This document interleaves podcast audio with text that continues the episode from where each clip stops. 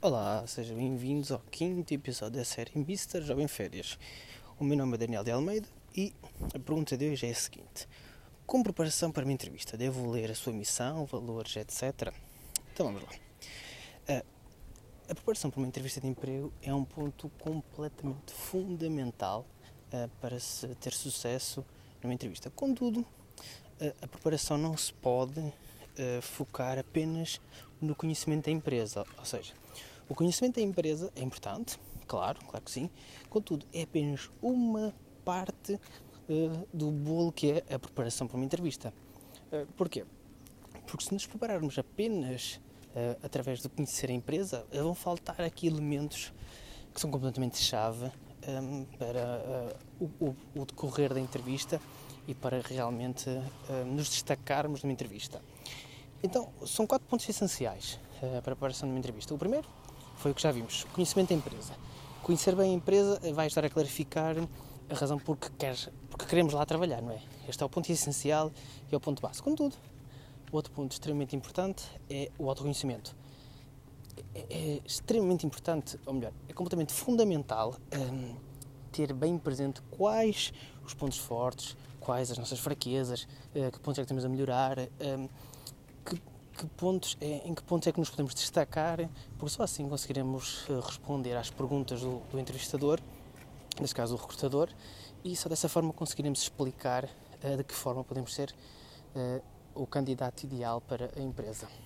Outro ponto extremamente importante e ligado a este autoconhecimento é o conhecer a nossa proposta de valor.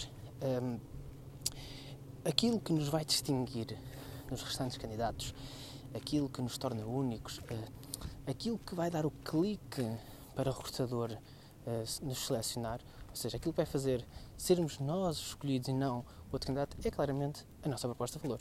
Ou seja, o que é que nós trazemos ao mercado, ehm, o que é que, em que pontos é que nós seremos uma mais-valia e, melhor, mais do que isso, em que pontos seremos nós uma mais-valia que mais ninguém conseguirá. Ou seja, nenhum dos nossos concorrentes uh, consegue alcançar uh, isso. Ou seja, a nossa proposta de valor e, e é, termos conhecimento e sabermos explicar a nossa proposta de valor é um ponto completamente essencial uh, numa preparação de entrevista, porque é isso que vamos lá fazer na entrevista: explicar a nossa proposta de valor, vender a nossa proposta de valor para que sejamos contratados.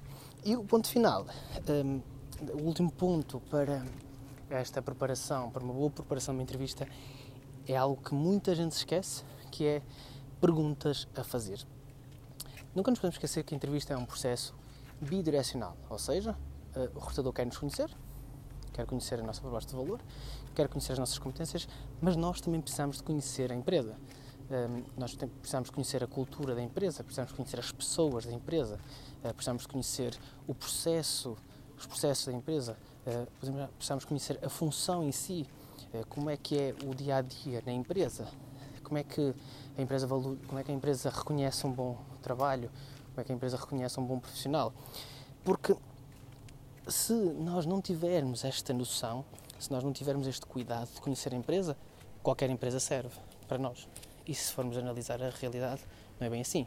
Existem empresas em que fazemos um fit cultural, ou seja, em que nossas, os nossos valores, as nossas crenças uh, fazem match com as crenças da empresa, os valores da empresa, uh, mas se nós não conhecermos uh, na entrevista, não, procurarmos conhecer essa empresa, nunca saberemos se aquela empresa será ou não essa organização com a qual a nossa personalidade faz match.